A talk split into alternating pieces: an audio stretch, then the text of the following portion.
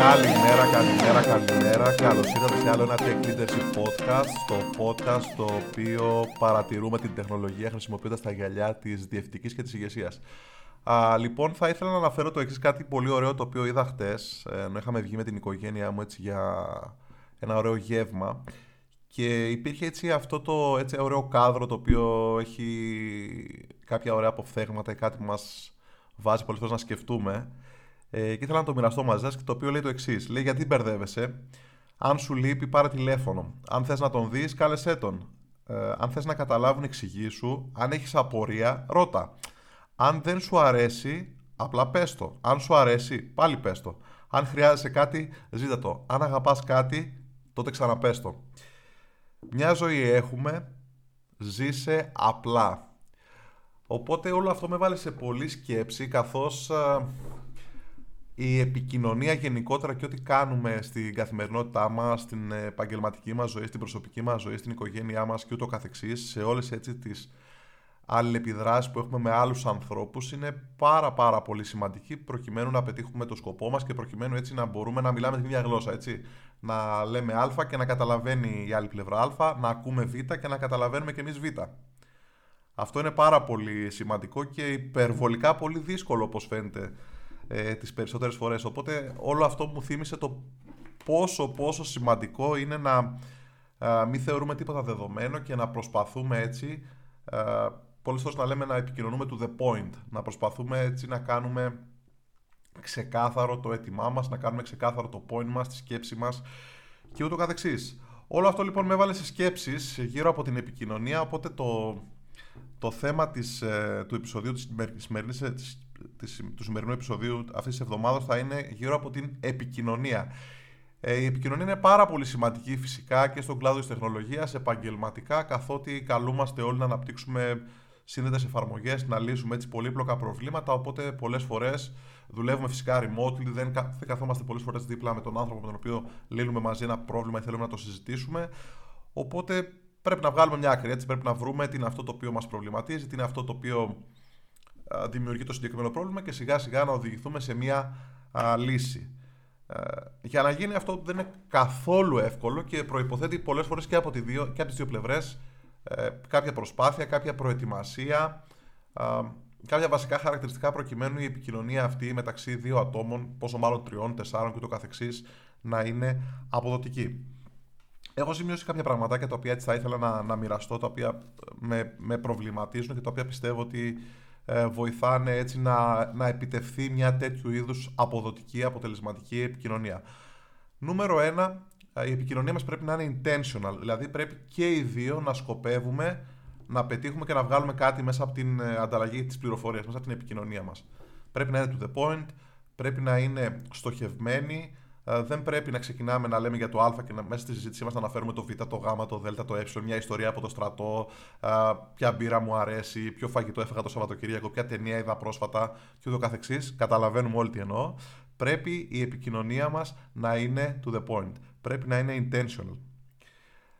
νούμερο 2, η επικοινωνία πάντα μεταξύ των ανθρώπων ε, και μεταξύ συναδέλφων και το καθεξής, μεταξύ συγγενών, μεταξύ, μέσα στην οικογένειά μας πρέπει να γίνεται με ειλικρίνεια.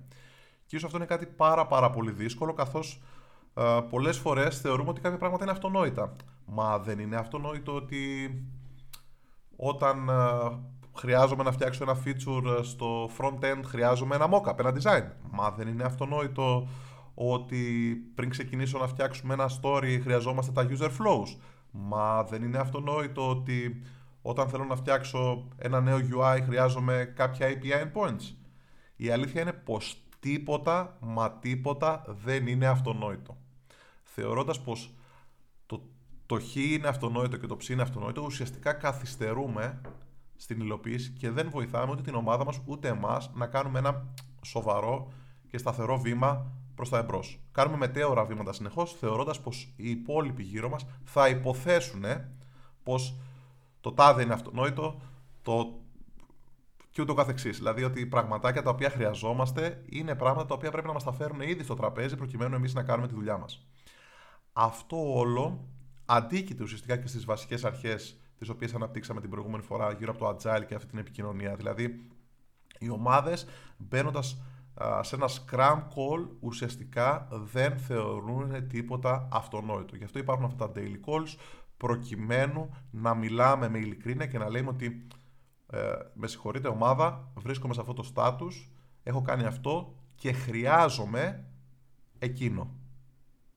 Είναι πάρα πολύ σημαντικό νωρίς να ε, στοιχειοθετήσουμε τι χρειαζόμαστε, πού βρισκόμαστε, τι είναι αυτό που μας κολλάει και να ζητήσουμε το support. Να ζητήσουμε το κομμάτι από το puzzle το οποίο μας λείπει.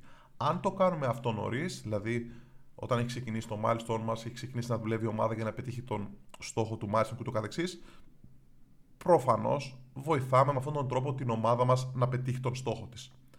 Αν δεν το κάνουμε νωρίς και αφήσουμε να περάσουν οι μέρες γιατί είναι αυτονόητο, μα είναι αυτονόητο και ούτω καθεξής, Περνάνε σιγά σιγά οι μέρες του Milestone, οδηγούμαστε στην ολοκλήρωση του Milestone, δεν πετυχαίνεται ενδεχομένως ο στόχος της ομάδα και καταλήγουμε στο retrospective να συζητάμε μα γιατί δεν πετύχαμε το στόχο αφού δεν έχουμε καλή επικοινωνία και πόση επικοινωνία και μα είναι αυτονόητο.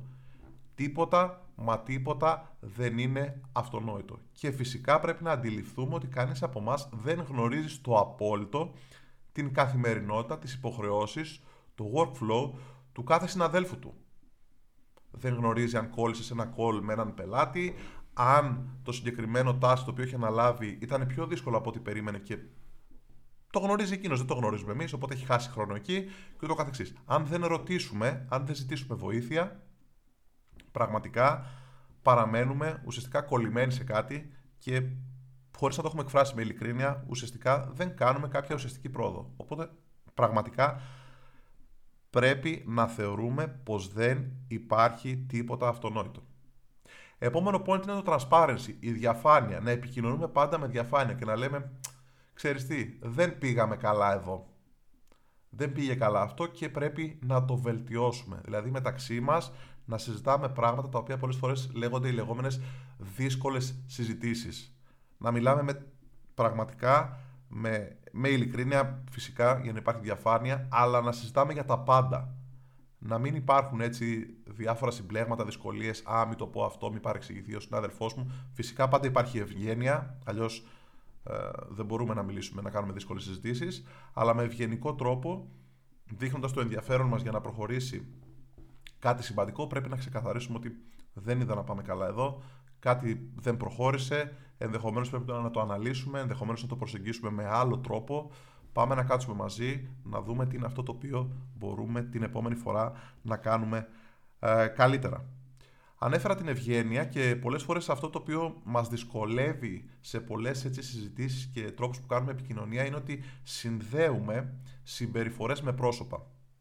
Α, είπε αυτό ο Τάδε, άρα ο Τάδε με στεναχώρησε και από εδώ και πέρα ε, δεν θα του κάνω και πολλές χάρες. Θα, θα, θα το παίζω λίγο παραπονεμένος. Ενώ ο Τάδε, ο οποίος είναι πάντα ευγενικός, ο οποίος ε, ούτω καθεξής είναι πάντα ευγενική συγκεκριμένη συνάδελφος, κατευθείαν θα την εξυπηρετήσω. Αυτό γενικώ το, το πραγματάκι το οποίο κάνουμε οι άνθρωποι και θέλουμε να συνδέουμε συμπεριφορές με πρόσωπα, γενικότερα δεν βοηθάει την επικοινωνία. Δεν βοηθάει καθόλου την επικοινωνία γιατί τίνουμε εν τέλει να χρησιμοποιούμε κάποιες συμπεριφορές ή κάποια πραγματάκια που κάποια στιγμή ακούσαμε, να τα συνδέσουμε με ένα άτομο και εν συνεχεία να αρχίσουμε να έχουμε διάφορα θέματα και δυσκολίες στην επικοινωνία μας με το συγκεκριμένο άτομο. Αν, αν το αντιμετωπίσουμε όλο αυτό εντελώς διαφορετικά και κάνουμε ουσιαστικά focus, συγκεντρωθούμε αποκλειστικά σε μια συμπεριφορά, σε κάποιες λέξεις και τις αποσυνδέσουμε με το άτομο, μπορούμε να πούμε ότι με συγχωρείς, θα ήθελα σε παρακαλώ να είναι πιο προσεκτική η επικοινωνία και το καθεξής. Ή μπορούμε να πούμε ότι αυτή η συμπεριφορά δεν είναι ανοιχτή, με συγχωρείς, αλλά θα ήθελα σε παρακαλώ να, να προσέχεις περισσότερο, δεν με βοηθάει, με κάνει demotivate, με ενοχλεί και το καθεξής. Αν το κρατήσουμε μέσα μας, που συνήθως το κάνουμε οι άνθρωποι αυτό, εν συνεχεία θα δημιουργήσουμε κάποια προβλήματα επικοινωνίας στο μέλλον, καθότι θα λέμε Α, ο τάδε ε, δεν μου είπε καλημέρα ή συνήθως έρχεται μουρτζούφλι, δεν ξέρω τι, στη δουλειά. Οπότε και εγώ δεν διασκεδάζω να μιλάω πολύ μαζί του ή να προσπαθώ να βγάλω άκρη μαζί του. Αυτό όμως είναι ένα λάθος, έτσι, γιατί είναι λάθος από τη μια πλευρά. Συνεχίζουμε και εμείς και το διωγγώνουμε. Το κάνουμε ακόμα μεγαλύτερο. Οπότε η επικοινωνία μεταξύ των δύο αυτών πλευρών ποτέ δεν θα είναι έτσι ε, αποδοτική. Τώρα, ωραία όλα αυτά, αλλά πολλές φορές κάτι που παραγνωρίζουμε στην, ε, στην επικοινωνία όταν θέλουμε να λύσουμε κάποιο πρόβλημα, όταν θέλουμε να περάσουμε, να επικοινωνήσουμε κάτι στην άλλη πλευρά, είναι ότι χρειάζεται, απαιτείται να προετοιμάσουμε κάτι. Να σχεδιάσουμε, να γράψουμε ένα design document, να ετοιμάσουμε κάποια διαγράμματα, κάποια διαγράμματα ροής, κάποια μικρά wireframes, ε, κάποια μικρά σκιτσάκια ενδεχομένως τα οποία θα βοηθήσουν την άλλη πλευρά να καταλάβει το point μας.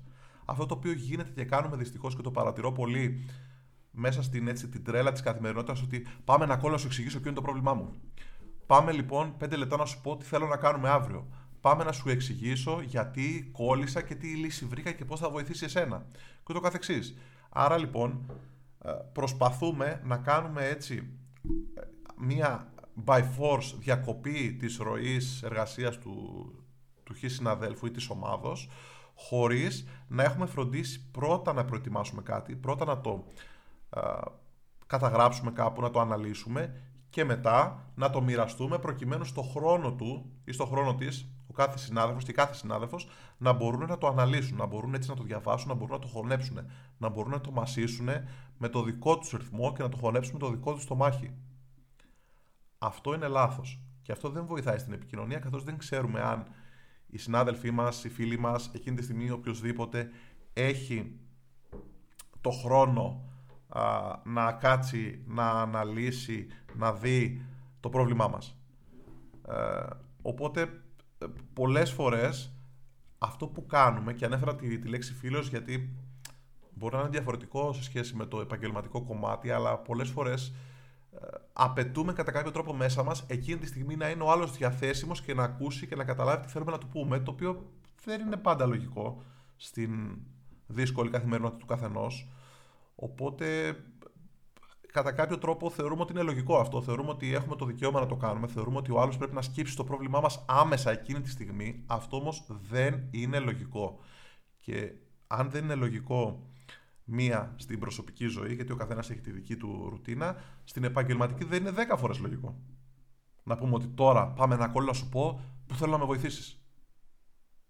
Είναι, ε, δείχνει μια τεράστια ασέβεια στην άλλη πλευρά, η οποία προφανώς ε, προσπαθεί ως συνάδελφος ή συνάδελφος και εκείνος και εκείνοι να κάνουν τη δουλειά τους, να φέρουν εις πέρας ε, κάποιο task.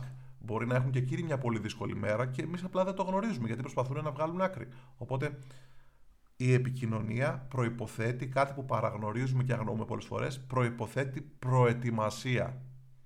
Και αυτό που παρατηρώ δυστυχώς είναι ότι πολλοί άνθρωποι δεν διαθέτουν το χρόνο να προετοιμάσουν κάτι, όμως απαιτούν από την άλλη πλευρά να διαθέσει το χρόνο της για να σκύψει στο πρόβλημά τους και στην ανάγκη τους. Αυτό δεν βοηθάει σε μια επικοινωνία η οποία εν τέλει θα είναι αποδοτική. Οπότε λοιπόν πρέπει να αντιληφθούμε πως πρέπει να προετοιμάσουμε κάτι ώστε να βοηθήσουμε την άλλη πλευρά να προετοιμαστεί αντίστοιχα, να καταλάβει ποιος είναι ο προβληματισμός και εν συνεχεία να έρθει έτσι σε μια συνάντηση, να έρθει σε ένα call και ούτω καθεξής έχοντας καταλάβει πού χρειαζόμαστε βοήθεια έτσι. Ε, δεν νομίζω ότι Κανείς από εμάς έτσι είναι σούπερ ευχαριστημένος αν τον μπιγκάρουν και του λένε Πάμε τώρα κόλλ να σου πω ή πάμε να, να δεις. Δηλαδή, αν το σκεφτούμε και για μας, ούτε αυτό επίσης είναι ευχάριστο. Και εδώ θα ήθελα έτσι να τονίσω το μεγάλο πρόβλημα που έχουμε με τρόπους επικοινωνίας τύπου Slack.